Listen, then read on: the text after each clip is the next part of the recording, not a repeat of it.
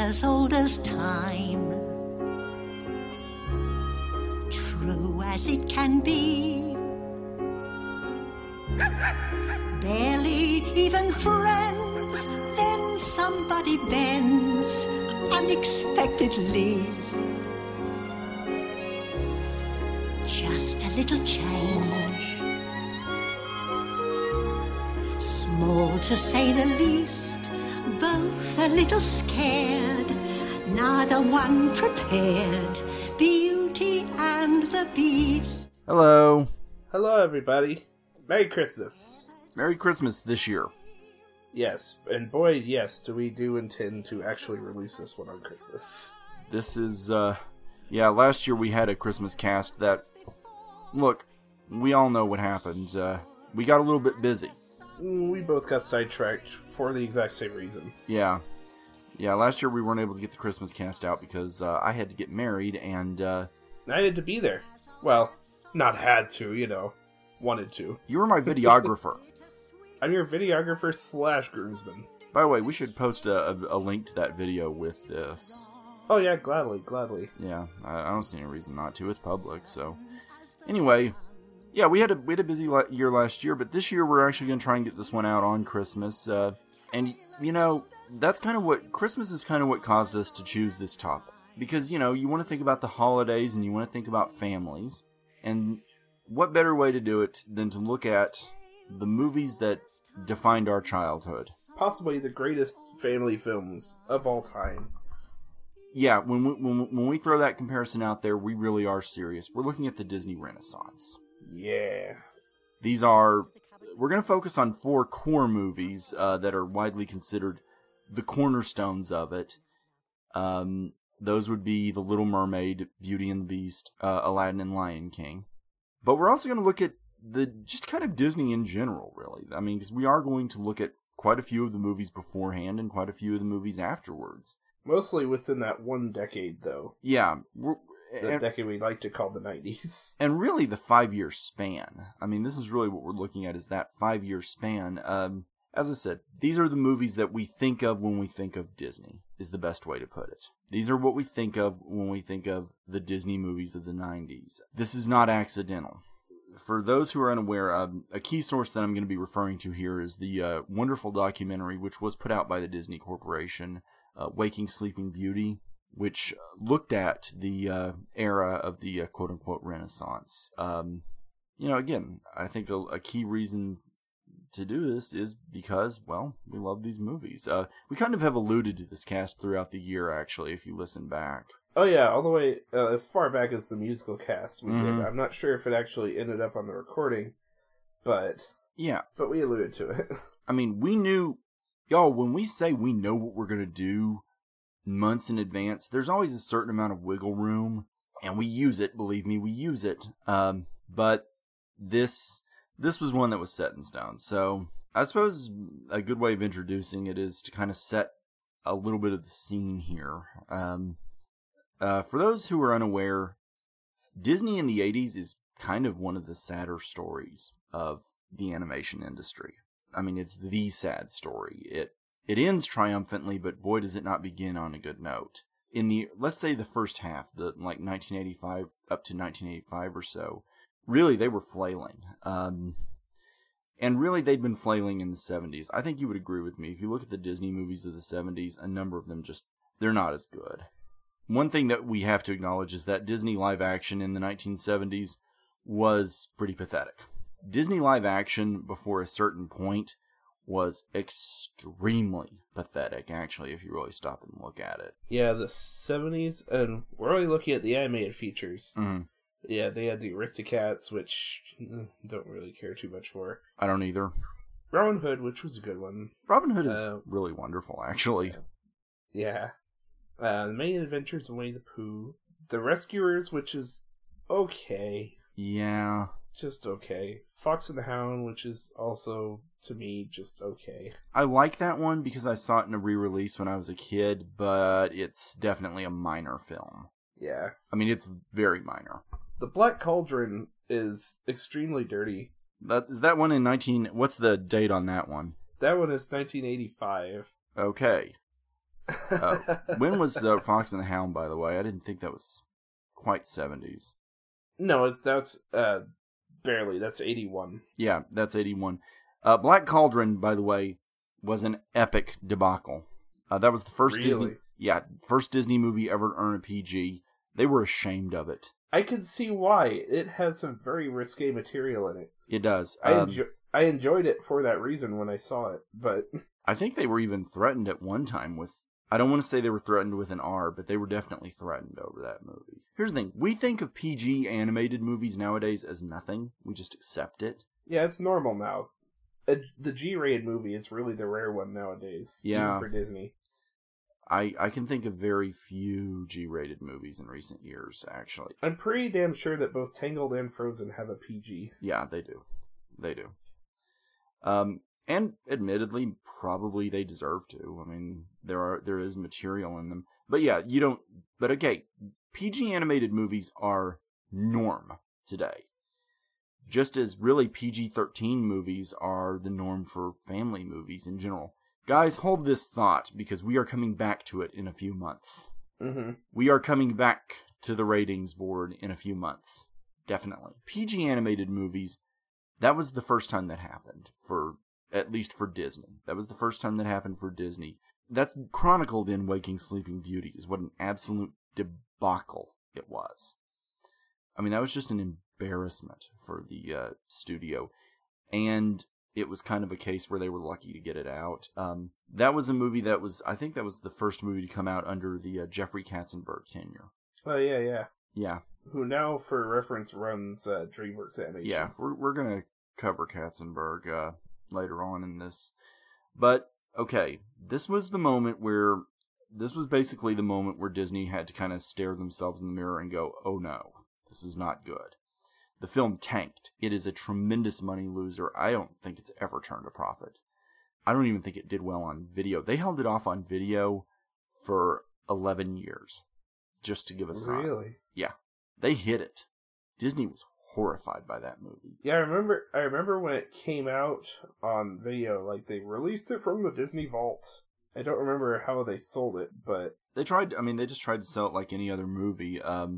But yeah, it was that one, as I said, that one stayed in the vault, and they still don't give it much treatment now. They still kind of ignore it. Yeah.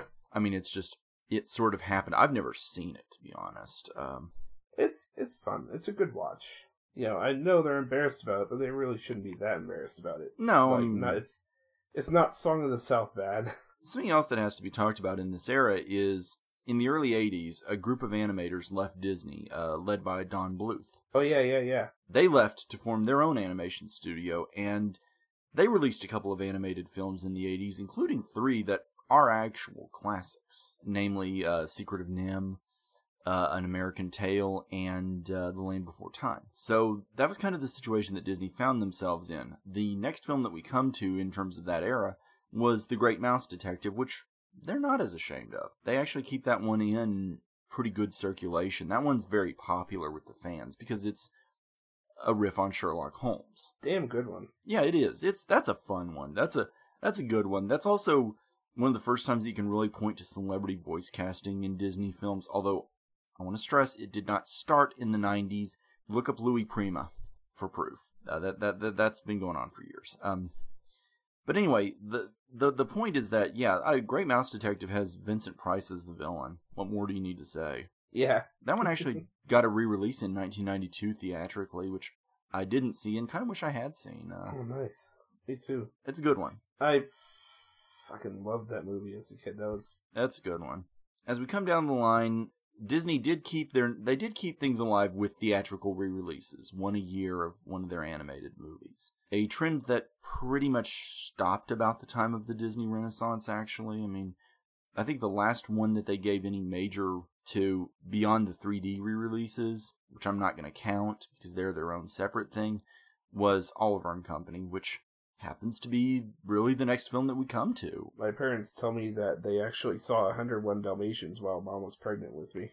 Nice. Yeah, it did get a theatrical re-release about that time, so yes, that would have happened. Probably the first movie I ever saw in the theater was Lady and the Tramp, when that got a re-release. And of course, I attended most of the theatrical re-releases. Bambi, Peter Pan, 101 Dalmatians. Those were the three that, as I said, Fox and the Hound, those left a mark on me. But really, we come to the movie in 1988 that I think is the kind of the harbinger of what was to come. And that's Oliver and Company. Yeah. Starring Billy Joel. Yeah. And Bette Midler. True. And Cheech Marin. True. And I think it's got actually a pretty good cast. It's actually got a very good cast. And a young Joey Lawrence. Oh, yeah? Yeah, before he became a teen idol. Nice. And then became whatever he is now. Yeah, he was the voice of Oliver, actually. Oh, nice. That's a movie that left a deep scar on me. If anybody wants to know, when did I become a film fan? I point to that movie. That movie just captured me. I don't know why. It's funny to note, I haven't seen it since a second viewing in theaters since then. And I don't want to, honestly. Understood. I think I'll go back to it and I'll realize it's just not very good. I don't know. You might. It won't be what it was, is the point. So I let that one stay. But yeah, I've never actually seen it since I think early 1989 was the last time I saw it. And... You know, then you come to, as I said, this was the movie that it actually did pretty well. It did pretty well, but it didn't quite explode, but it was kind of a sign of, okay, there's some life in Disney. Mm-hmm. They still kept it on the shelf for a pretty long time. It didn't actually see a video release until 1988. Really? Yeah. I hate that. So I probably would have a very different opinion of the film, and you know, had I grown up watching it. Yeah. Okay, we've gone through all of this setup. Here's the long and short of it. Katzenberg was determined to turn Disney back into what it was. He was tired of seeing this company sit around, and it was decided, okay, enough is enough. The animation department at Disney is... The men working in that department at that time are geniuses. You've got so many great ones. Glenn Keane, who recognized the last name, yes, connected to that, to the family circus Keane's. Yeah, he's oh, that's funny. Yeah, he's the original artist of that strip's son. Oh, nice. Yeah, you had this wealth of talent at Disney at this point in the 80s of guys who were really in it, who were really passionate, and it was decided, okay, let's really go in and let's really get back to our roots. It was time to get back to fairy tales. It was time to get back to, because that's the thing. If you look at this era of Disney, that's what's missing, is the classic stories. That's true. 3 of the 4 movies that we're going to discuss in depth are based on classic, iconic stories, and really the 4th one is, too. Yeah. But, you know, that's what you had in this era, was Disney was... They were ready to come back to life. And as I said, that's what Waking Sleeping Beauty is about, is their decision to do it. And that brings us to, as I said, Little Mermaid. This might be the first film I saw in theater.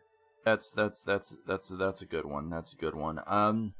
This is a movie for which they put their all into it. The animators were bound and determined to do something special. There's even a little computer animation in the film. There's a little bit of computer animation. I'm just going to say right now, if you watch this movie compared to the other Disney movies of the 80s, no matter what you think about the rest of it, it looks completely different from where Disney was in the 1980s. Honestly, you're never going to see an art of The Great Mouse Detective or an art of Oliver and Company. They're good movies. They're fun movies, but they're not all that pretty to look at, frankly. Yeah. Character animation is very rough. It's cartoony. This is a lush movie to look at. And I mean, it's just, so no matter what else you think about the movie, and I think a few people are starting to feel a lump in their throats. Yeah, I might have some comments on the movie that might make you angry, warning. No matter what else you want to say about the movie, it is a gorgeous looking movie. The big thing that has to be stressed about this movie is that it was also decided it was time for Disney to get back to the musicals. Oh, thank Christ for that. Yeah. I mean, Oliver and Company sort of kind of was, but that's only because of Billy Joel. Yeah. Honestly, a lot of their movies in the 80s, when they had music, was kind of incidental. It was usually diegetic, actually. Yeah. You had a lot of diegetic music in it. Like, I think that was how Melissa Manchester's work was integrated into The Great Mouse Detective, was it was diegetic. Disney their success came from musicals. And oh, do I want to underline that point. Disney's success came from musicals. If you look back, I mean, we didn't talk at all about the classic era of Disney, but I mean, what else do you say? I mean, Snow White, Pinocchio was the first movie Roger Ebert has said he saw in theaters. Oh, really? Yeah, that's kind of all you need to say about Pinocchio. Cinderella, which I actually did see that one in theaters. I mean, if you look at these movies, the songs are iconic. The Jungle Book. You can list off these movies and immediately think of a song from that movie. And Disney had gone away from that. To that end, they needed to find, well, songwriters. They needed to find people to work with. That's when they wound up going to two guys who had had a success with a musical off-Broadway based on a Roger Corman film. How many times do I have to say this? When you go in the world of film, things are going to keep coming up. So there's another Corman reference. The stage musical Little Shop of Horrors was, of course, a huge hit. The film has lived on. And it was the guys that composed the music for that movie, Alan Menken and Howard Ashman, that were brought in to do the songs for The Little Mermaid. And God, what? Again, I think it's telling that I can't name a single song from Oliver and Company. Yeah, I can, but only because I know the trailer more than I know the movie. Well, I know that Billy Joel has a song in the movie that I vaguely remember. But yeah. You can list off every single one of these songs from this movie. You remember all of them. I mean, you start off with the fact that one of the smart things they did was to kind of play up with a little bit of different styles of music in it. You have your traditional ballad. The number that everybody thinks of is Under the Sea. Of course. I always think of Part of Your World. Yeah. Part of Your World is one of the great... That's one of the great stories that's in that documentary, which I'm really strongly recommending to people. I do believe we mentioned in the feminism cast that was almost cut because a kid dropped his popcorn. Yes, this is true. In the test screening. And because everybody involved with that movie was so attached to that number, they said, no, let's recut the movie and let's, you know, we'll fix the pacing, but this number is not the problem. And they were right. Because can you imagine The Little Mermaid without that number? No. It wouldn't make that much sense. Your heart goes out to this character when she's singing this number. You really relate to her. You really understand what she feels and what she thinks. It's what's referred to as the I want song in musicals. Yeah, without it, she still has the motivation, but the passion isn't there. Yeah. I believe this was the first thing that Jodie Benson did in her work as the voice of Ariel, was to go in and do this. I think this was the first thing she did, and she just absolutely swings for the fences with it. It is a vocal performance that, I don't know, I mean, I hate to say that it's an underrated vocal performance because it is iconic, but I don't think she gets enough credit for how much she sells it. She's a voice actress who worked constantly in the 90s on a number of projects that weren't nearly as good as this one, which we will be getting to later on down the road. But on this one, she puts so much passion and feeling into it, and it's such a great number. It's so well written, and it's beautifully animated. I mean, again, this is such a beautiful film. You can't do this movie without this number. And Under the Sea, it's funny because the numbers that everybody thinks of are this and Under the Sea. Under the Sea is really the it's what I like to call the status quo song. Mm-hmm. It's the one that sets the tone, that says this is how things are. Yeah, so I mean, it's I don't know, it's an important song, but it's not really. It's more that it's just such a fun number. It is fun of how it's put together, and it makes a good case. That's what's kind of funny is the two numbers, put them side by side, they make an equal case for both sides, and it really kind of serves to give the character some strong inner conflict. It does. Oh, that's one of the fun things about this movie. That was another thing that Disney decided. It was like, okay, it's time to get back memorable characters, which finally happened with this movie. I mean, Mm-hmm. Again, I like Oliver and Company, but I would be lying to tell you years later that I really remember any of the characters all that much. Yeah. But these characters are iconic. I mean, they're such fun, funny characters. They're fundamentally in our archetypal, you know, as film buffs, they're iconic. Especially Ursula. Oh, yeah. She is such a great villain. Mm-hmm. She is such a great, campy... I mean, she was designed after Divine, okay? Right. She is a campy, over-the-top, badass, owns it. She's awesome.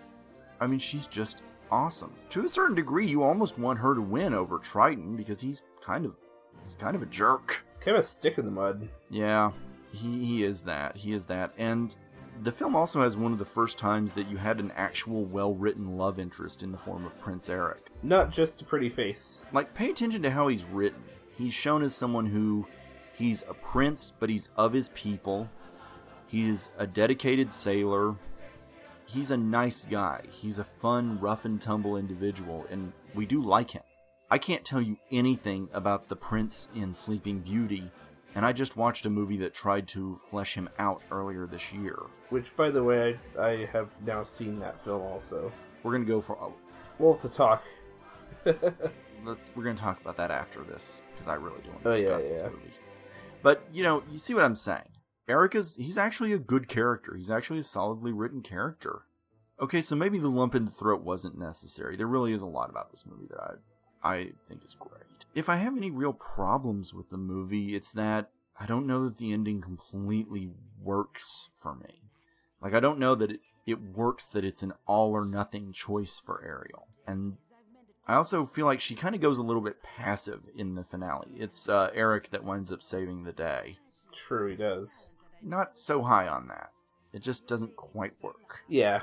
But, I don't know, man, that's kind of a minor complaint for me, really. But as I said, there is so much good there. I mean, I love Scuttle, this crazy seagull with all these bizarre theories. Yeah, as to how human stuff works. Voiced by the great Buddy Hackett. I mean, just a wonderful character. I wouldn't be surprised if that's who Mr. Weasley was based on. Yeah, there really is a lot of him in there, isn't there? Yeah. I mean, and that's just it. The movie's fascination with the human world is fun, and I'd be lying to say this movie didn't leave a deep impact on me in terms of the idea of thinking about the world at large with a sense of awe. Mm-hmm. I mean, that's kind of what this movie does, is it forces you to step back and imagine how our world would be to somebody who is an outsider, and how amazing it can be. The more that I talk about this movie, the more that, I realize I really do love this movie. Yeah. As I said, it's just so gorgeous to look at. It's a unique film in that way. This was a blockbuster for Disney. Very short version is this was an absolute juggernaut for Disney. I don't have the box office figures on it. This was the movie that told the world Disney was back with a vengeance. Huge financial hit. Let me look up the box office for it. Yeah, please do, because I kind of want to know that, because that's an important figure. And get the box office for Oliver and Company while you're at it. Little Mermaid has... holy crap, wow. Lifetime was $111 million. And Oliver and Company has a lifetime gross of $74 million. Okay, that's not as big of a jump, actually, as I thought. That's surprising. That actually surprises me. Okay, so I guess we have to kind of step back and restate our figures here a little bit, because I didn't realize that. That surprises me because in the public perception, I was expecting it to be double. Yeah. 25-30% doesn't feel like the huge epic shift that it's made out to be in the history books. Yeah. That's obviously a huge improvement that you can notice, but that doesn't seem like that big of an improvement to rewrite the history books of, animation. That's interesting. The other part of that is, public perception kind of trumps box office numbers. Well, I mean, you have to factor in. Oliver and Company didn't go to video for 8 years. Little Mermaid went to video within a year. Oh, yeah. Little Mermaid, they actually kind of pounded the ground to get that on video. But, I mean, that is interesting, and I think that's probably the difference there is that video. As I said, Little Mermaid was... that's another thing. That movie exploded, just... absolutely, if any movie proved what the video market could do, that was the movie. That was the first Disney animated movie, I believe, to go to video after its release and not stay in the vault. So, wow. But I mean, as I said, yeah, that's, I mean, this is interesting. Some releasing history for y'all. In case anybody's unaware, I am a huge releasing buff. I'm fascinated by releasing. It's become interesting in the last few years. It has been. And we could do an entire cast on that, and we may yet. Oh, yeah. And, you know, 111 million, that's... And you have to factor in, that's not factoring in for inflation. Right, right. With inflation, I'm sure it's really something. Just for contrast, the opening numbers, Oliver and Company is 4 million, and Little Mermaid is 6 million. Again, that's still not the epic change I was expecting. That's big... But again, that's also probably because I'm thinking in terms of modern numbers. In terms of those numbers, that was probably a really seismic shift. That's the problem, is that we're thinking in modern numbers where the difference isn't all that big. But anyway, we digress. We have several films yet to go to. And really, honestly, I'm not as passionate. I really love Little Mermaid, but I'm not as passionate about it as I am the other films we're going to get to. Yeah. Let's address 1990 quickly, because it's kind of treated as the year that, as I said, in the critical eye, Disney was back. Little Mermaid was an enormous hit, merchandising, blockbuster, etc. So in 1990, Disney almost took the year off in people's eyes. Not so. Not so. I disagree. And the day before I did this, I actually watched Doug Walker did a review of one of these movies that I think gets... good. It kind of gets a little bit of underrated here. DuckTales the movie is... It's the first of a very limited number of movies that Disney did under their TV animation studios. Disney Toon Studios. Yeah. That got theatrical release. Oh my god, this movie was an event movie for me as a little kid. I loved DuckTales. And truthfully, watching the footage that Walker had in his review really reminded me just how good this movie looked. I need to see it. If you're a DuckTales fan, you'll really enjoy it. Oh, I was a huge DuckTales fan. It is definitely a minor film next to the rest of it. And something that I kind of almost forgot is that really it's the opening scenes that look really good. Then the animation kind of decays quickly. Really? Yeah, you kind of notice it. That's too bad. You kind of notice that. You kind of notice they almost went a little overboard in the opening scenes. And then it kind of drops back more towards standard animation. And that's something I didn't notice as a kid, but did as an adult as I was watching this footage. But it's a good-looking movie. It's a fun movie. If you're a DuckTales fan, it is good. And it's underrated in the canon. As I said, it's not officially a Disney animated movie because it wasn't produced by their studios. But yeah, it's one I like. The other movie, however, is officially a Disney animated movie and still gets underrated in their canon. Still underrated, yeah. The Rescuers Down Under was another event film for me, and I just absolutely love this movie. I love the shit out of it as a kid. I still love the shit out of it. It is fantastic. I saw this before I saw Rescuers. I saw Rescuers and was a little disappointed. Yeah, because Rescuers isn't nearly as good as this one. Okay, again, we talk about how celebrity voice casting, everybody acts like this was something new. Bob Newhart was one of the voices in The Rescuers. This one is just an absolutely gorgeous to look at film. It's got a great voice cast. Bob Newhart, John Candy does a quick voice in it. Yeah, he does. Let's see, Ava Gabor. George C. Scott is the villain. Yeah, Patton. Yeah. So this is, as I said, this is a gorgeous movie to look at. It's just it's so beautiful to watch. The animation, this is really where they were starting to play with computers, but because it was a sequel, I think people kind of overlook it. It also came after the Little Mermaid, so sophomore slump set in. It's also important to stress, this was a movie that kind of came from the earlier regime. This was kind of a leftover. Yeah. Which happens a lot of times when you'll see studios go through a shift, you'll notice that they'll have a film or two that kind of gets spit out and don't really fit the narrative that they're trying to craft because, you know, that's how studio politics work. They did a good job with this one. They also released it with a theatrical short, a Mickey Mouse version of The Prince and the Pauper. Oh, really? Yeah. which I saw both in theaters. And nice. It's cool. It's cool. That's a fun little short. I'm a Mickey Mouse junkie for life. As I said, this one gets overlooked. It shouldn't be. If you haven't seen it, please do watch it. It's so much fun. We don't get to dwell too long on their disappointments financially, and this one was a financial disappointment, because we've got to hit on The Monster. Mm-hmm. And this is one that I've actually seen very recently, in theaters, actually. Same. Disney decided, okay, internally, with Little Mermaid obviously a hit, Disney was ready to try it again. They were going to try and swing for the fences again and try and top Little Mermaid. And the movie they produced, I really, if you want me to be honest, I think it's the best of the four films that we're going to discuss in this era. It's pretty damn near perfect.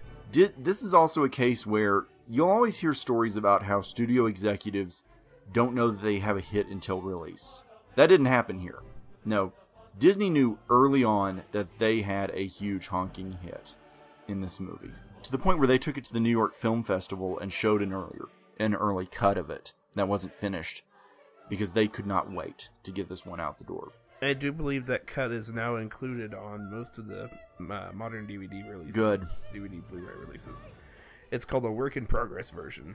If you listen to anybody who worked on this on Beauty and the Beast talking about how they felt about this movie, you have this sense that they knew they were onto something. And it really does show, because, as I said, this movie is incredible.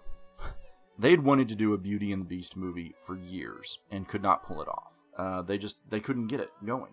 And, as I said, when the fairy tales got kind of sidelined, this one kind of got sidelined too. But they, after Little Mermaid, as I said... Really, thank God they waited, though. And probably to say after Little Mermaid probably isn't accurate. I mean, they obviously started development before Little Mermaid was released. But this was really them... I am glad that they waited, because this was really them going all out. Really, I think the thing to start with is Belle herself. That's such a great character. Her song at the beginning is one of my favorites ever, and I'll catch myself singing it every once in a while, just out of just for no reason, out of nowhere. It's so great because you are immediately sold that this is a character who is a badass. Mm-hmm. There is no scene in this movie where Belle puts up with anybody's garbage. No. She is a character who, of the three Disney quote-unquote princesses of this day, she's easily the strongest. She's the one who just, even when she's put into peril, it's only because it's extreme peril that can't really get out of. She's smart, and she actually acts like she's smart. She's hyper-literate, she's constantly reading. The way she masterfully deflects Gaston, she's not having any of his shit. And the beautiful thing about that is that even though she's treated as this literate reading girl, Gaston is still completely hot for her. It's funny, you don't even realize how this movie is inverting that stereotype. Mm-hmm. In the modern movie, she'd be the glasses girl, the geek. Yeah. But no, Gaston's not blind. He's still looking at her, and he's still hot for her. Even though she is personality-wise everything he doesn't want, and really that's probably the appeal for him, is he can get any woman he wants, and here's the one that doesn't want him. Of course he wants her more. Oh, Gaston is such a great villain, too. His song is also one of my favorites. Have you heard Hugh Jackman's version of it? Yes. I do believe we actually had it in one of the casts. Yes, I think we did, yeah. Gaston is such a great character. He's such a great character. So is... of course, the Beast. The Beast is such a rich character, because here is a man who has lost his hope. He has lost all hope of anything ever getting better at the end of this movie. That's chilling. He's someone who just... really, he's guilt-haunted when you get right down to it. Yeah. He's formed this shell around himself, much like the glass shell protecting... the rose that is basically his life force. Yeah. He's not letting that up for anything. Mm-mm. It's such an interesting dynamic that you have there. You have his servants, who are, of course, great characters in and of themselves. Yes. The wonderfully swooning and leering Lumiere, who for Law and Order fans, really try and wrap your minds around this image. That was he was voiced by Jerry Orbach from that show. Yeah. And of course, I do believe the clock is David Ogden Stiers. Yes, yes, yes, it was. Of MASH and other fame. Yeah. Such a diverse actor. Everything I've seen him in, he's wildly different. Mm-hmm. Yeah, he's in this. Of course, Angela Lansbury as the teapot. Of course. And oh, she's just wonderful in it. She has a gorgeous singing voice. She really does. I mean, of course, she's a legend of stage and such. So it's not a surprise, yeah. But still, she's so good in it. Ah, you just these characters. There's just so. And this is a movie that got. This was one of the two of the cel-drawn animated movies that got a 3D re-release. Yeah. A gorgeous one at that. This is a movie where when they did the remaster of it into 3D, every single point that they could put some texture on, they did. Mm-hmm. If you have the chance to get the Blu-ray 3D, I've heard that the transfer carries over. I've heard it absolutely looks explosive in it. It's just, there's a point in the movie where Gaston's chin seems to have angles to it. Like, it seems to have depth to it. That's just how good the 3D was on this movie. Mm-hmm. But, God, talk about, if The Little Mermaid is a good movie to look at, this movie is a feast. You just, every frame could be studied. Yeah, I think one of the richer musical pieces visually in there is Be Our Guest. Oh, yeah. And what a wonderful number, too. And, I mean, there's just so much going on in this number. Disney, they pushed themselves to the limit on this movie. And it shows. This was the first animated movie ever to be nominated for Best Picture. And, interestingly enough, the only reason that I'm not more annoyed that it lost is because the film that it lost to is one of the more iconic films of its day, Silence of the Lambs. Well, that's quite a contrast. Yeah, but you can't really argue that Silence of the Lambs has faded from public view. Of course not. Oh, God. Hannibal Lecter has a current running TV series, for God's sake. And I've heard that's absolutely incredible. I've heard that's one of the best things on television. I haven't seen it, but I've heard it's great. It's on network television, and I've heard it does not tone down anything. Oh, that reminds me. Amanda's looking for a new show, and I know that that's on Amazon Instant Video. I may tell her to watch that. There you go. In fact, I'm really going to tell her to watch that. But again, Beauty and the Beast, it was re-released in 3D a few years ago, and I took Amanda to see it, and it just, especially one of the things that really has to be noted is that it makes sense that would look good in 3D, because they were trying out a lot of new techniques in this movie. And that's what you do with good 3D, is you try stuff. Yeah. You bring out the depth that is inherent in the frame. I don't want to say that animated movies never looked better than this one. It's just that I don't want to not say that. I don't know that. Right. I don't know that it's unfair to say that this was kind of the state of the art. Again, the next two movies that we're going to discuss are still great-looking movies, but I don't know. This one's unique. This one is, it's special. Is really the only way to put it, is that this is a special movie. Again, this was another just a blockbuster for Disney. I saw it in theaters on initial release, and I saw it on the re-release. One of the things that's great is the ending. Yes, yes, yes, yes. Like, after he transforms and she has, like, fully fallen in love with him and breaks the spell, her initial reaction is very interesting and probably makes the movie. I agree. Yeah, because if you watch it, she's not sure. For a few moments, she's not sure what to think of him. And they hold that longer than you would expect. I mean, and what finally gets it is she sees his eyes. Right, exactly. And, you know, any other movie, he'd transform and the girl would be like, oh, thank God. No, that's, you know, she fell in love with the Beast. You know why they did that, by the way? What is that? It's a nod to Jean Cocteau, who, by the way, let's face it, Disney probably owes him a little bit of a debt because they kind of ripped off his version wholeheartedly. Yeah, they ripped off a lot from Jean Cocteau, and I'm probably mispronouncing that, but, in the original version, it was kind of established that it was kind of felt that the audience was disappointed by seeing the human Beast after they'd fallen in love with the Beast. Really? So that was kind of something that was a little bit of their nod back to that, yeah.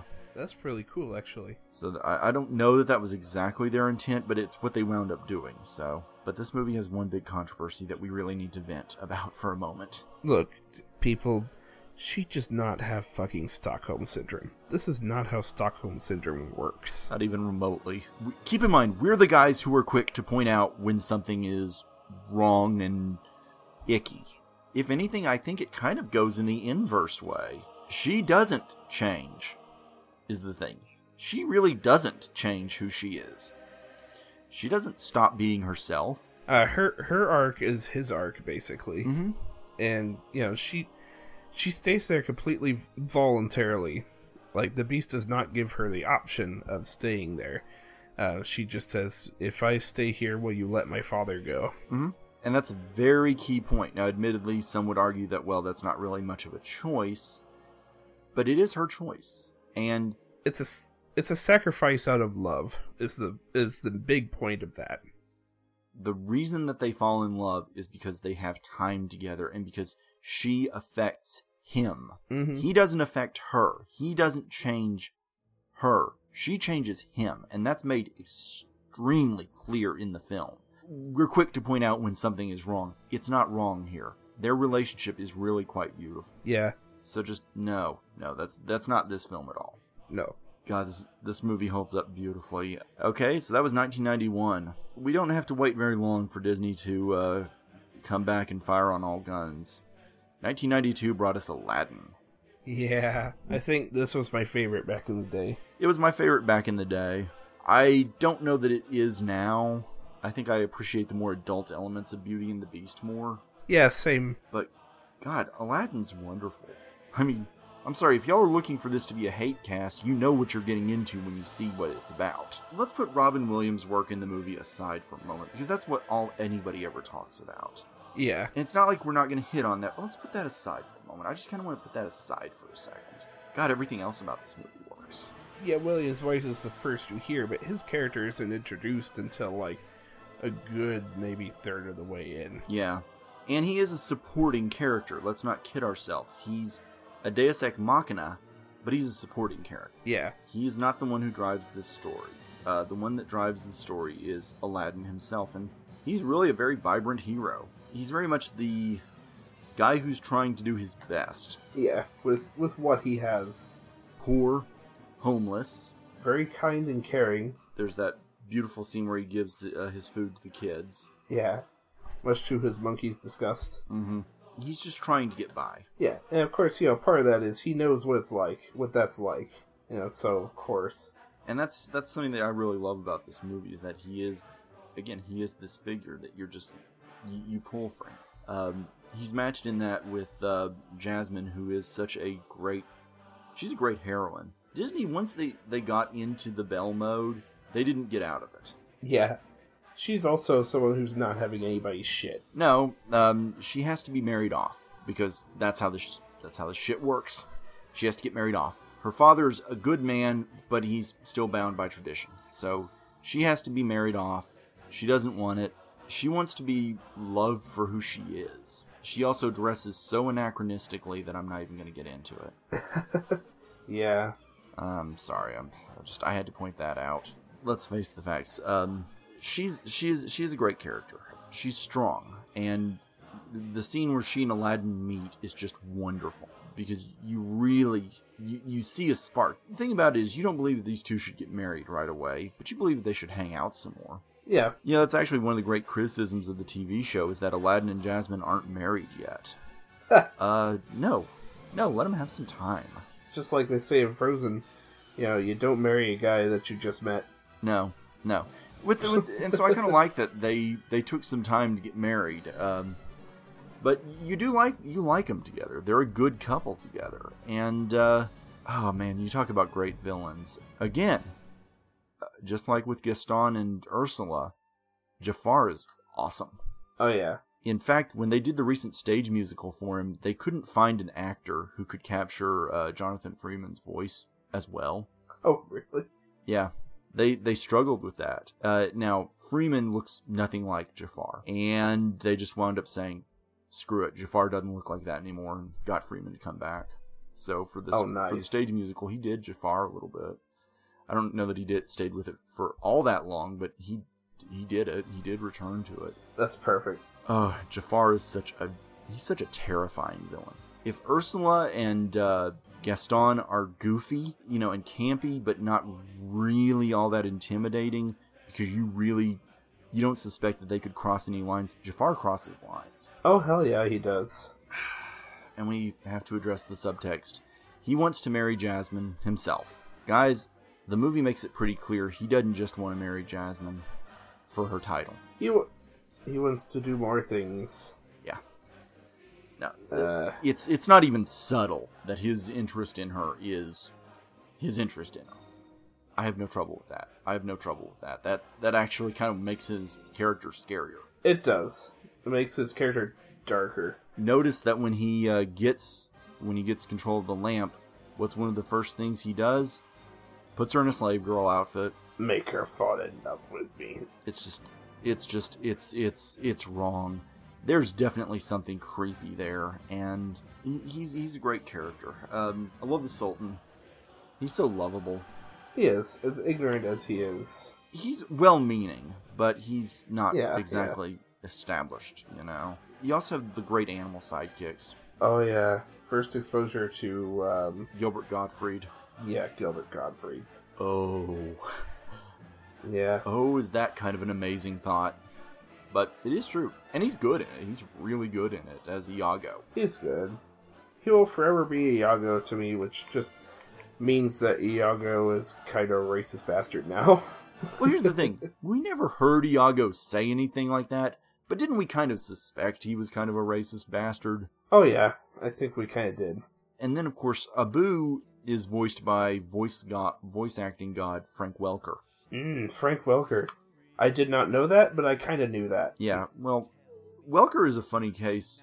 Although he's always credited for his amazing animal voices, you know, he's done a lot of stuff where he does speak English, too. I mean, he's Megatron. Watch Futurama, for God's sake. Yeah, he is Megatron. But yeah, if you want to see his range, watch him go from... to... Alas, our kitten-class attack ships were no match for their mighty chairs. Yes, as Nibbler. He voices Nibbler, period. So that means that when you hear Nibbler making his animal noises, that's him. When you hear Nibbler talking in his impossibly smooth baritone voice... that's also him. That's awesome. I just... And really, just making animal noises is not that simple. And Welker shows it, because he's so good. And if you ever listen to the Simpsons commentaries, they praise the hell out of him. You know, they say, without overdubbing, he can do a cat and a dog fighting. Welker is great. Again, the movie is gorgeous to look at. It's so beautiful. There's a lot of course, Arabian-inspired architecture in the film. It looks great. The character designs are great. The music, this was kind of a sad moment. Howard Ashman died before Beauty and the Beast came out. Oh. Menken teamed with Tim Rice for this movie. Legendary Broadway lyricist for this. And the songs are iconic, too. Okay, let's get to Williams. This is probably his iconic role. Yeah, yeah. This is what people will always think of when they think of Williams. Which is great. It is great, because he is so... a lot of his dialogue was improvised, and they knew that going in. Is this one of those cases where they videotaped him and kind of used his mannerisms? I believe they did, yeah. If they didn't, they clearly did. I mean, it doesn't matter. Yeah. Williams throws... everything he has into this performance, and I've never seen anything like it. I mean, it's unique. In terms of voice acting, this is the moment where people stood up and realized, oh, voice acting can be something really special. Part of what helped was that Williams had a notorious disaster open about the same time with toys. For that one, just go to the great How Did This Get Made episode on it. If you haven't listened to it, it's hysterical. Big fan of that episode. But as I said, what happened with this movie was that Williams, he actually had it in his contract that they couldn't do much promotion with it, with his name on it, because of the fact that he had toys coming out at the same time. And so it was kind of a fairness deal. It was a I want to be fair. Well, yeah, that eventually got broken. Williams would not come back to voice the character again for several years, and etc. But let's ignore all that. That's all still in the future. So that's why he didn't come back for the second, I see. Yeah, we're going to get to the second in a moment. But, of course. Williams, what more do you say? This performance is electrifying. Look no further than Friend Like Me. It's just, it's unlike, I don't even know what to say. It's just, listen to it. It's alive. And he gives it his all. Williams is an interesting case. I don't think it's fair to really say that he was a celebrity voice actor that was brought in. I believe Williams is the greatest voice actor who also did face work. Yeah. If all he had ever done was voice work, he would have been a legend in that field. I have no doubt of that. His skill is just, it's off the chain. God, I used that stupid phrase. Off the chain? But what else? I don't know what else to say. We addressed this in a cast that I wish we hadn't had to address earlier this year, but Williams, he's an iconic character in this movie for a reason. And he's a character you really love. You're on board with this guy. It's not just silliness too. Like, there is real emotion there. No, he really conveys the sadness that this guy feels in that he is a slave. Mm-hmm. He's frustrated. He has dreams of his own that he hasn't gotten to live out. Okay, why he winds up coming right back to the same people actually makes sense. Actually makes sense, because he really likes them. And he really cares about them. I would, if I had infinite freedom, I'd still try to hang around the people that I liked. So, that makes sense. I'll accept that one. If this movie has a problem, it's one that we do kind of have to address, and that's the racism. Yeah. This one has some kind of unsettling racial undertones that can't be overlooked. They had to revise the movie when it came to video, darkening Aladdin and Jasmine's skin a little bit. Because it was, did they really? Yeah, because it was rightly pointed out they were a little too light-skinned. Nowadays, it would be called whitewashing or race bending. Yes, it would be. And you also have the lyrics to Arabian Nights were changed, and they needed to be. Oh, I come from a land, from a faraway place, where the caravan camels roam, where they cut off your ear if they don't like your face. It's barbaric, but hey, it's home. It's a little too dark for a kid's film. It's way too dark for a kid's movie. They had to do it. They just had to do it. I do agree. I think that the racial issues on this movie are a little unnerving. It would be nice if Aladdin and Jasmine looked a little more Arab, frankly. Jasmine, she's a step closer in the right direction. Aladdin, really not. No. Aladdin looks pretty white American. He looks Californian, frankly. All you had to do was put him in shorts and, give him a surfboard. Yeah. But I don't disagree. I think that that's a fair criticism, but it's not one that breaks the movie. No. This was for Disney, this was their third of their major films in this era to just be huge. And now we have to pause and kind of address what happened in 1993. Disney did not release a movie in 1993. Touchstone did. They released The Nightmare Before Christmas, and it did not do so well. It was an underperformer at the box office, big time. Lifetime gross is 75, with the opening being 191,000. Well, it opened in limited release. That's true, it did. I do remember it did. Yeah. Nightmare Before Christmas was not a huge performer, and who even believes that now? Yeah. That was one that was redeemed with time. Ironically, it became a merchandising juggernaut when, in fact, the initial merchandise was so disastrous in sales that no company, the next time that Disney tried to come to people with a new style of animation, nobody would invest in it. Nobody would do merchandise with it, and a small company wound up getting the rights. Everything on the wiki list I'm looking at says Walt Disney, except for this one, which says Skellington Pictures. Yeah. This was, as I said, Disney, they released it under the Touchstone label. They wanted to divorce themselves from it. We've already hit on our thoughts on this movie on another cast. If you want our thoughts, go look up the horror cast. We talked about it there. We love this movie. Disney does now too. Yeah, yes, because Disney did wind up reclaiming the movie and starting with the theatrical re-release, the 3D re-release back in 2006, they've released it under their own label. Yeah, Disney took this one back. They were like, yeah, we'll take you now. Didn't want you then, but now we want you. And it is a merchandising juggernaut now. There's a few pieces of merchandise in my house as I speak. Before we hit on the final film that we're going to go into any real depth on, a couple big things happened. Jeffrey Katzenberg left Disney. He left to strike out with DreamWorks, to try and do what he did with Disney with DreamWorks. We will maybe at some point down the road look at DreamWorks, but the very short version is it didn't happen. Yeah. Their Celdron division only really released one great animated movie, in my opinion. I'm going to give them Prince of Egypt easily. Yes, I forgot that was, yeah. That was their one great animated movie that they made. Otherwise, a lot, you know, and I'm not counting their CGI division, which I think is, that's a complicated story, and we're not going to get into it for this cast, but let's address. So Katzenberg left, and that's kind of not something that can be ignored for stuff that's going to come a little bit later. Also, Disney decided they were going to go with direct-to-video animated movies. They decided they were going to get into the OAV market, starting with Return of Jafar, which is, even as a kid watching it, I was like, oh, this is a step down. Yeah, the only thing I really remember about it is Jafar's seizure-inducing end. Yeah. It's not anywhere near as good as Aladdin. No. I will argue that down the line, 40 Thieves was better. Yeah. That one was good. That one built up some mythology.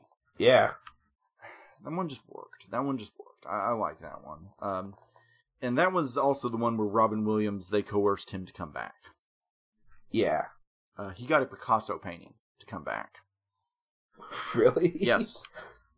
Oh, that's amazing. Yeah, so Williams came back for that one.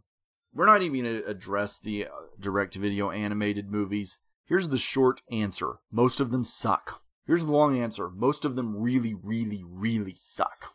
I've only seen maybe one or two, and those are by incident. And a couple of them are not bad, actually, but most of them really suck. I mean, this was a blight on the company, and it would ultimately be stopped when John Lasseter took over. Yeah, when he saw the Tinkerbell movie and said, wow, this is shit. Actually, I've heard that one, after some retooling, got pretty good. You know, those actually get theatrical releases overseas. Oh, they did, really? Yeah, those get theatrical releases overseas. Those are actually considered pretty good.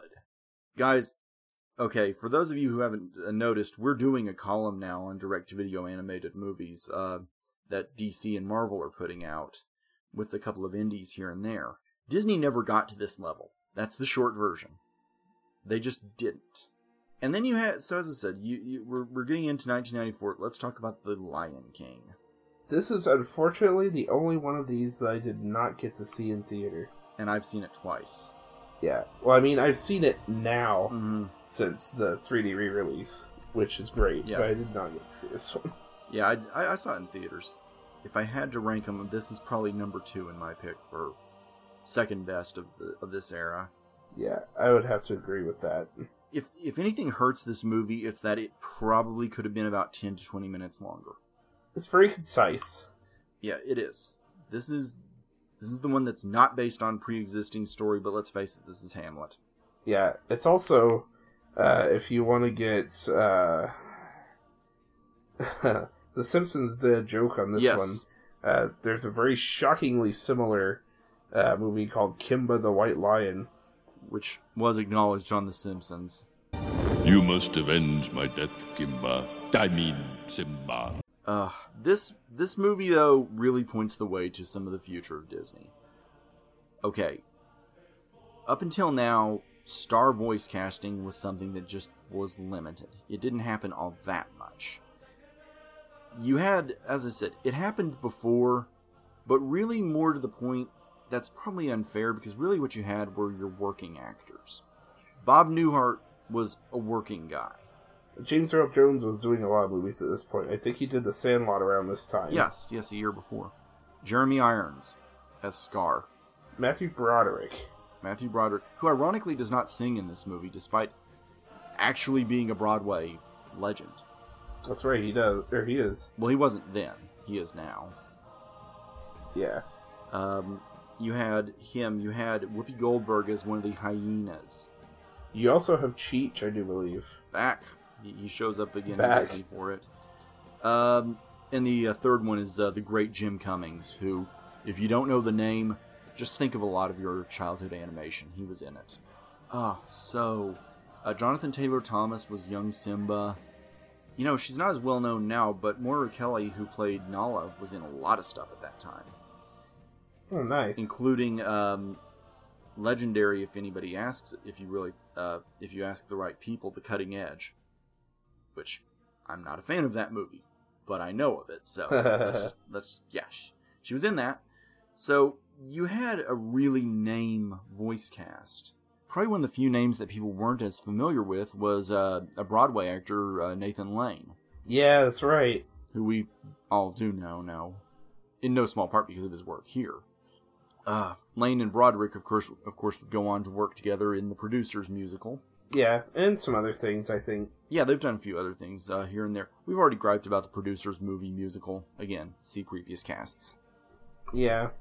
This is another one where you just kind of come to it, and as I said, my complaints about the pacing aside, it's the goddamn Lion King. This was also a time where Menken stepped back from the music for this one. Tim Rice would stick around as lyricist, but for music they decided to go to Elton John. Elton motherfucking John. And this is easily some of the best stuff Elton John has ever done. I mean, without question, this is Elton John on his best day. This is legendary music, as it should be. God, this is great music. Yeah. You know, if you just go up to somebody, like, randomly on the street and just say the words Lion King, they'll immediately go, yeah, exactly. I don't know the words to this song. And let's face it, can you listen to that song today and not get chills? It's been 20 years, and that song still gives me chills. God, it's Circle of Life. It's the definition of epic. This is, I love... The music in this movie is great. Not just that, of course. The one weak link in the movie is really the song that won them the Oscar, Can You Feel the Love Tonight? Yeah. That's the weak link in the movie, easily. For my money, Circle of Life is the iconic number. I don't know, Oscar voters, they were stupid on that one. That's my thought. But I think my favorite song in the film is I Just Can't Wait to Be King. I heard that song recently. I can't believe how many of the lyrics I remembered. It's so catchy. It's, by the way, if you've never heard Elton John's version of it, it's great. Oh, nice. I can imagine he gets lively with it. Oh, it's a nice, very jazzy, very bluesy, just upbeat power number, and he has fun with it. You play that. I have it on a CD, and I mean that's one that I play loud. It works. That one probably should have been released to adult radio. I don't know why it wasn't. The other two were huge hits for him. I think the one that I've come to appreciate as an adult, more the sequence than the actual song. Be Prepared. Yes. Jeremy Irons actually blew out his voice doing this song. Oh, he's actually replaced in the later half of it with Jim Cummings. Because he did? Yeah. That's funny. Yeah. But it's chilling. There's some Nazi shit in that. Yeah. They don't even hide it. No, they don't. They're goose-stepping at one point. This was another one, the 3D re-release looked great. It looked like it was made for it. I don't know how they do that. Well, I think it's because these were movies that lent themselves to it. This is a really good-looking movie. I mean, it's the stuff of the African wilderness just looks gorgeous. Yeah. It is just a beautiful looking movie. Of all the movies in this era, this one is probably the most mimicked in pop culture. You know, the holding up of the lion, you know, of course the whole Circle of Life, like there are numerous parodies. You know, the death scene, of course. And Jesus Talk about a death scene. Oh yeah, that's just when I went to see it on the 3D release. First of all, they put it on the biggest screen at theater, which was virtually an IMAX screen. When that moment came, and it played to a sold-out audience on a Tuesday night. When that moment came, you could just hear sniffling throughout the audience. Tears. And this was a moment that we'd all seen hundreds of times. Ah. It gets you. It does. This movie, I mean, for these movies, we know y'all know these movies. And you talk about box office on these movies. This one blew everything out of the water. This one was, for many years, the highest grossing animated movie of all time. And it added a ton of money in its re-release, actually. Because... Oh, nice. When it, I bet. When it did the re-release, it actually topped the box office again. $422 million. Yeah. Is the number. Which, if you'll notice, is a lot higher than $111 million. Yeah. That number is important because even though I think actually a healthy amount of that came, like I think at least 50 to 75 million of that came from the re-release. I believe it. That's still about a threefold growth from Little Mermaid, and inflation ain't that big, y'all. No. It was, at this point, animation was a big game, and we haven't even discussed the great irony of The Lion King yet. The Lion King was actually the B movie that people were working on at Disney. If you got sentenced to working on The Lion King, you were not working on the A-list movie. Hmm. As for what that A-list movie was, well, we'll talk about it when we get off The Lion King. But yeah, this is the movie that changed everything for what animation could be. And ironically, I kind of think that that's what became the downfall of Disney in this era. Because this movie revolutionized what these movies could be. This actually... How do you top it? This actually, I think the only movie to outgross this movie this year was Forrest Gump. I think that was the only movie to outgross it in 1994.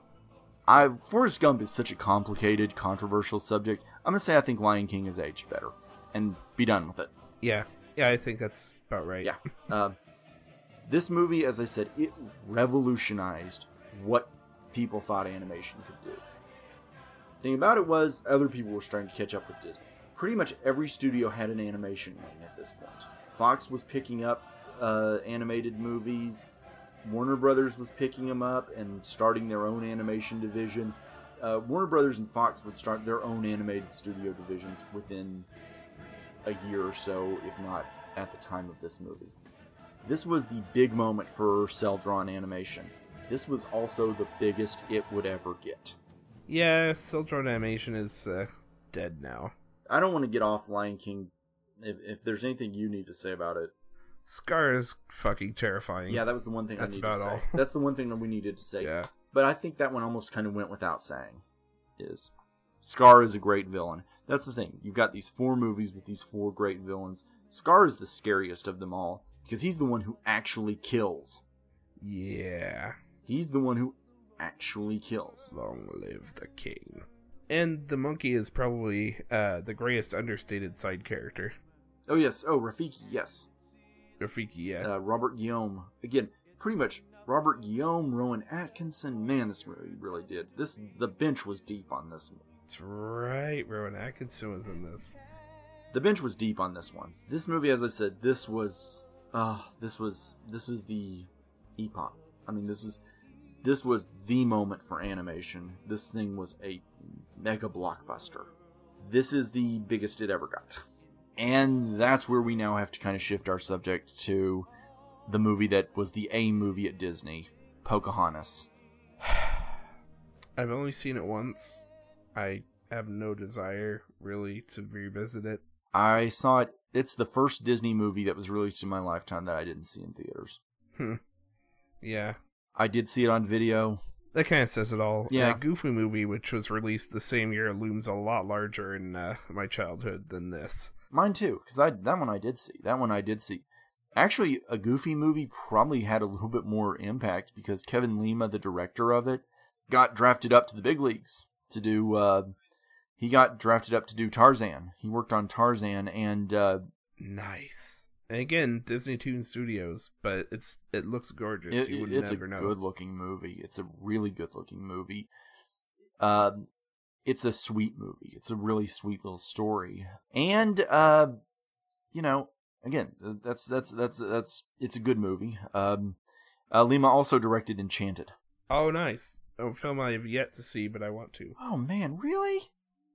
Yeah, I've not seen Enchanted. I think pretty much everything that needs to be said about Enchanted can be summed up in one sentence. Amy Adams plays the lead. Nice. She's a pretty good barometer of quality. As I said, with Pocahontas, I just don't like... here's the thing. When I talked about it with Amanda, Amanda loves it. And I understand why people do love it. I just don't like it very much. I don't remember any but one of the songs. I mean, I remember Colors of the Wind because it was everywhere, but... By the way, for all the talk of, oh, this is Disney's first movie based on a true story, yeah, right. I'm going to say yeah, right, and be done with it. It's a big thing to get into, but that's not how it went down. Not even remotely. Are you fucking kidding me? Not even remotely. Let's just not even, we're not even going there.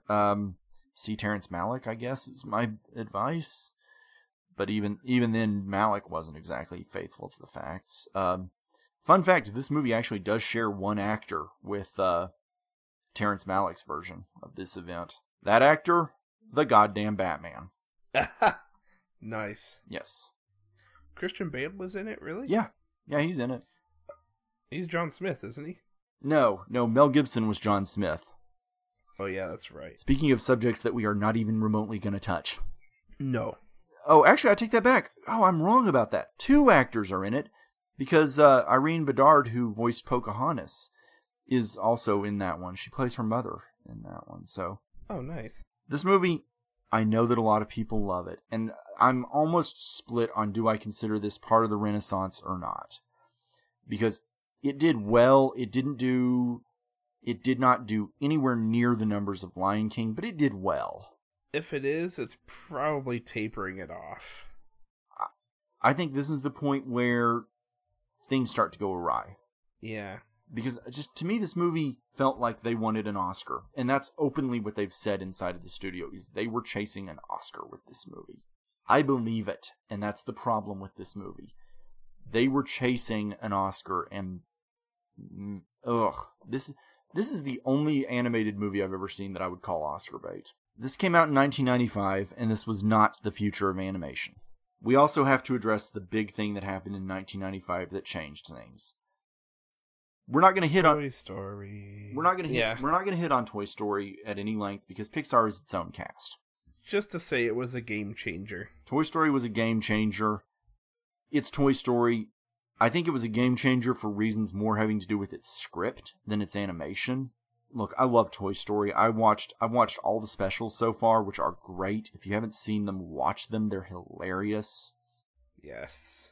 It's Toy Story. What do you say? It's Toy Story. As I said, things started to change, and I'm just going to kind of go into rattle off mode here and just hitting on some of these animated movies that hit. The next year, in 1996, you had The Hunchback of Notre Dame. Which I quite liked. It's still a really bad idea for a movie. One of the things that in hindsight I don't really like is the criticism, of course, that it seems really weird. Like, there's a single scene that I remember in it. It's like, oh yeah, you should be with you, and I wind up alone. Yeah. Yeah, that doesn't work. That doesn't work. Because I'm hideous. It's like, even as a kid, you know, even before it struck me as kind of offensive, I knew it was kind of off. It's an off, and that's just it. They were trying. This was two Disney movies in a row where the main characters don't wind up together. Yeah, I don't care too much for The Hunchback. It was a bad, horrible idea in the first place. It's probably the best executed version it could be of it, but it's a bad idea. In 1997, you had Hercules. I love Hercules. That's same. I love Hercules. I almost feel like I kind of want to ignore talking about it because I do love it so much. We've mentioned before how much James Woods enjoyed doing this movie. We did. Hercules is awesome. If you're mad because it's inaccurate to the Greek mythology, that's the fun of it. It's riffing on the mythology. It's pretty openly a parody of it.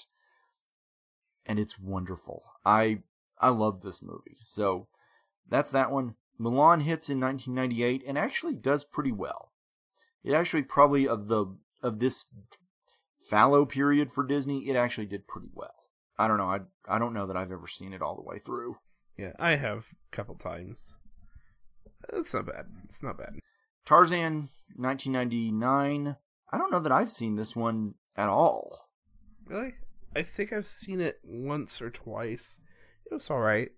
The animation looks really good. Yeah, again, Lima was brought up to do this one. I've heard it's pretty good, and I like Tarzan. I'm down for a good version of that. Hiring Phil Collins may have been a mistake, but yeah, I like Collins. I'm not against him. It just, I don't know, the music he wrote just kind of felt off. It's uninspired. Yeah. 2000, we come to a movie that I did see on video and really just awesome movie. The Emperor's New Groove. Yes, that's actually one that don't tell anybody I'm getting my niece for Christmas. She's never seen it. I think she'll love it. This was Disney going full-on cartoon. Now, this one had one of the most troubled histories of any of their movies, to put it politely. But what they wound up with was such a fun, goofy, silly, campy... I mean, you talk about villains who are threatening. Eartha Kitt in this movie is not threatening at all. No. But she's Eartha Kitt, and she's kicking ass. There's so many little details to be had in this film. Little fun things. This is just a good movie. And for God's sake, Patrick Warburton, come on. Patrick Warburton is a treasure. And this movie actually, it didn't do so well at the box office, because that's the thing. At this point, as we're going down the line, the grosses, they're not so hot at this point. This one didn't do very well. I think this is actually... well, it's probably not the last one, but it's the last of the Disney films that we saw all together as a family. This one, I think, has had much better legs. I think it's actually aged far better than the movie that kicked its ass at the box office, The Grinch.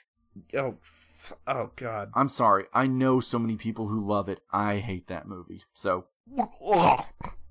I am sad to say I also saw that in theater. I am too. And, I am too. I know. I feel bad about it.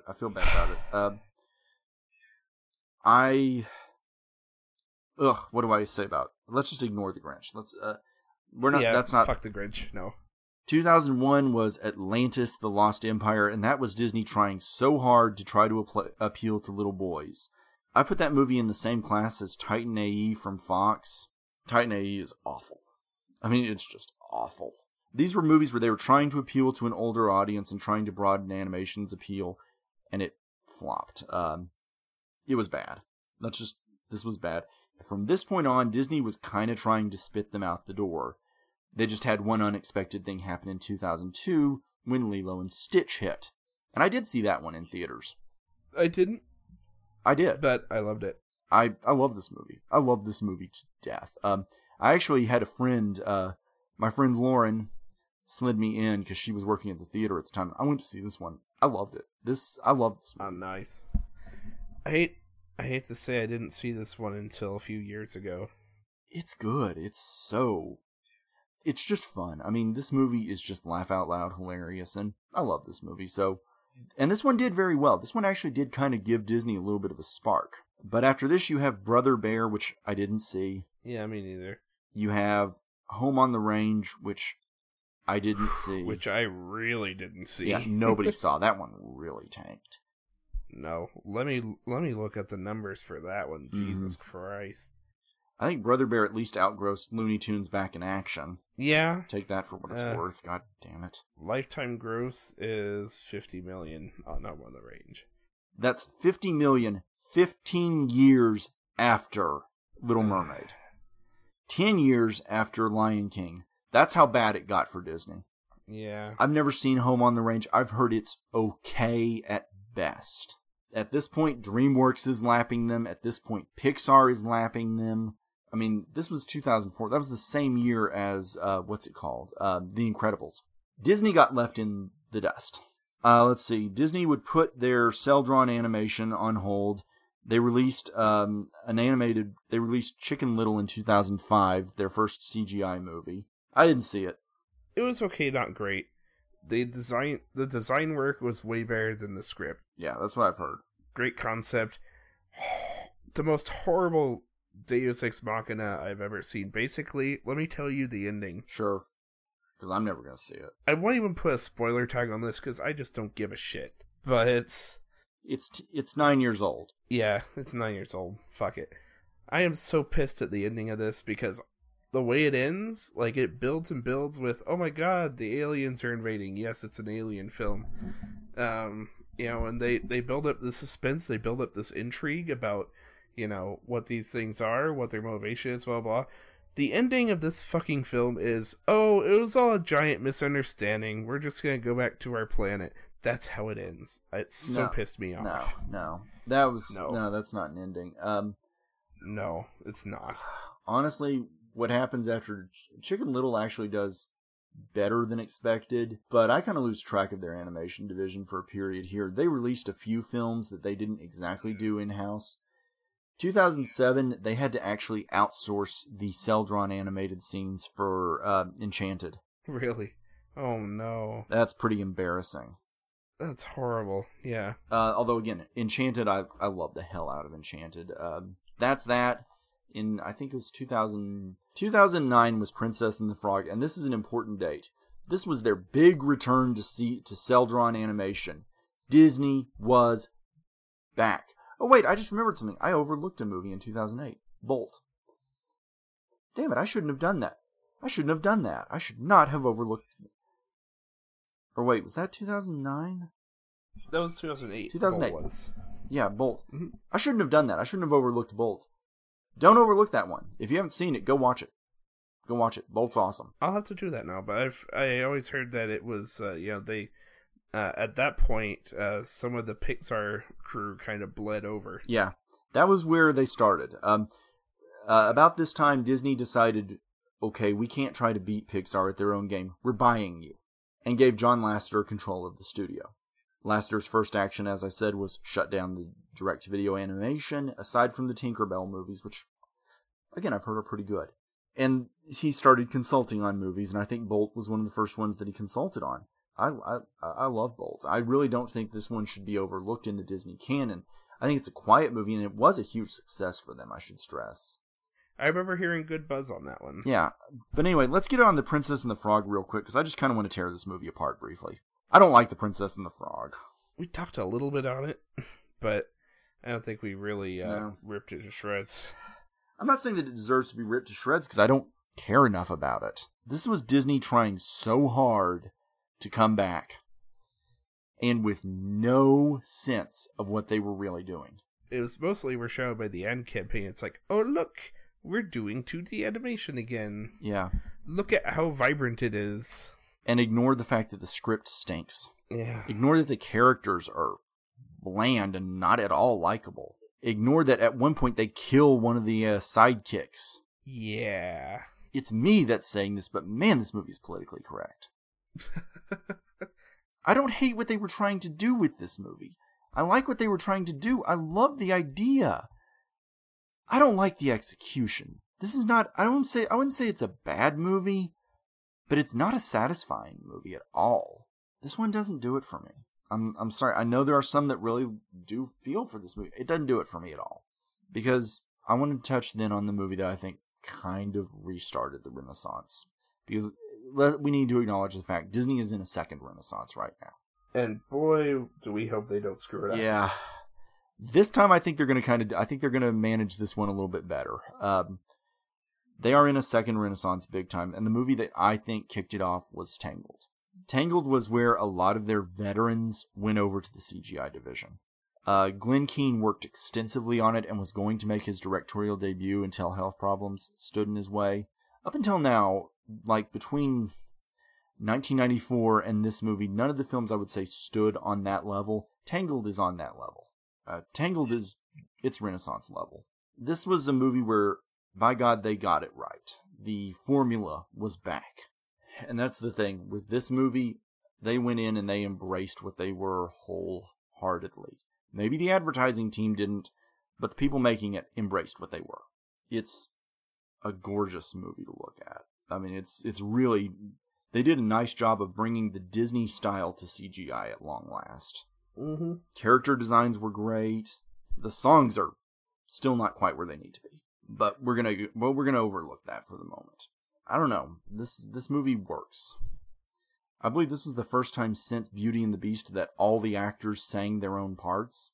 Nice. Yeah, which helps because they hired a mix of Broadway talent and actors who could sing. This is the best part Mandy Moore has ever gotten in any medium. She's good here, but Zachary Levi as Flynn is just such a great character. Okay, that's the thing. As bad as the marketing was in terms of trying to divide it, I do think it worked because Flynn is such an important character. Yeah, he is. I just dig this movie. That's really kind of all I have to say about it. I mean, as I said, this one kind of kicked things back into gear for Disney. They took 2011 off. 2012 brought us Wreck-It Ralph. Superb. I love Wreck-It Ralph. Wreck-It Ralph is awesome. Wreck-It Ralph finally got us John C. Reilly in a key role in an animated movie.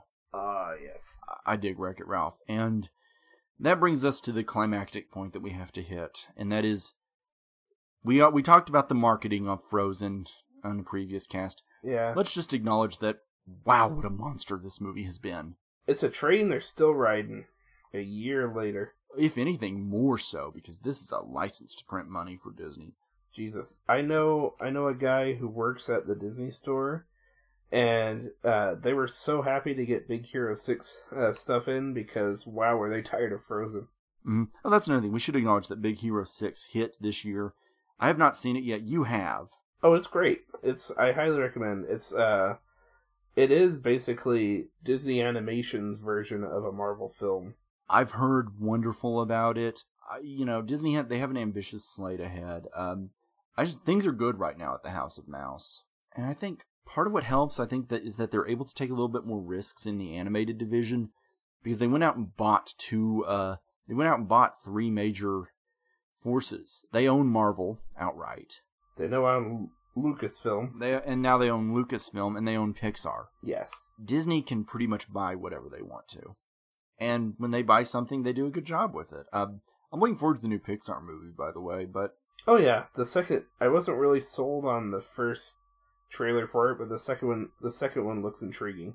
It looks hysterical. I'm excited about that one. So, as I said, you kind of can see...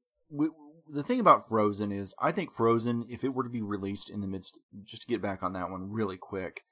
If it was to be released in the midst of the Disney Renaissance... I think the only movie better than it is Beauty and the Beast. Yeah, it would have fit. It would have. I think the songs are probably the... I think it's probably the best score, save for... No, I wouldn't even say save for any of them. I think it's probably the best score of these films that we're talking about. At least overall. I don't know, maybe Lion King's a little bit better, but Frozen would have fit. And that's the point, is Disney, they're back alive, and I'm happy to see it. Now don't screw it up. Right. Don't fuck it up, Disney. Come on. Because we're watching. What do we got next? This is our last one for the year, I believe. Yeah. So Happy New Year, too. Okay, let's go from extremes here. Yeah. We're going to go next from Disney to one of our favorite punching bags. We're going to look at Frank Miller's The Spirit. Mm. This one's already in the can. Trust us. It is. It's a slugfest. It's a Lost Tapes episode. Lost Tapes, which we haven't done for a year. Yeah, we haven't. It's been a year. They're just we've had them scheduled, but these are the ones that have to get bumped back. Yeah. They just have to get bumped. Just for major episodes. Mm-hmm. And this one deserves it. This one, as I said, it's in the can, and we're angry. So we're angry in a lukewarm fashion. Yeah, that sucks. Next. Yeah. So yes, that's what's next. You can find us on our blog and the source of our cast at thefilmroom.podbean.com. You can find us on our side blog, thefilmroomlobby.wordpress.com. You'll find both of our works there. We write on that.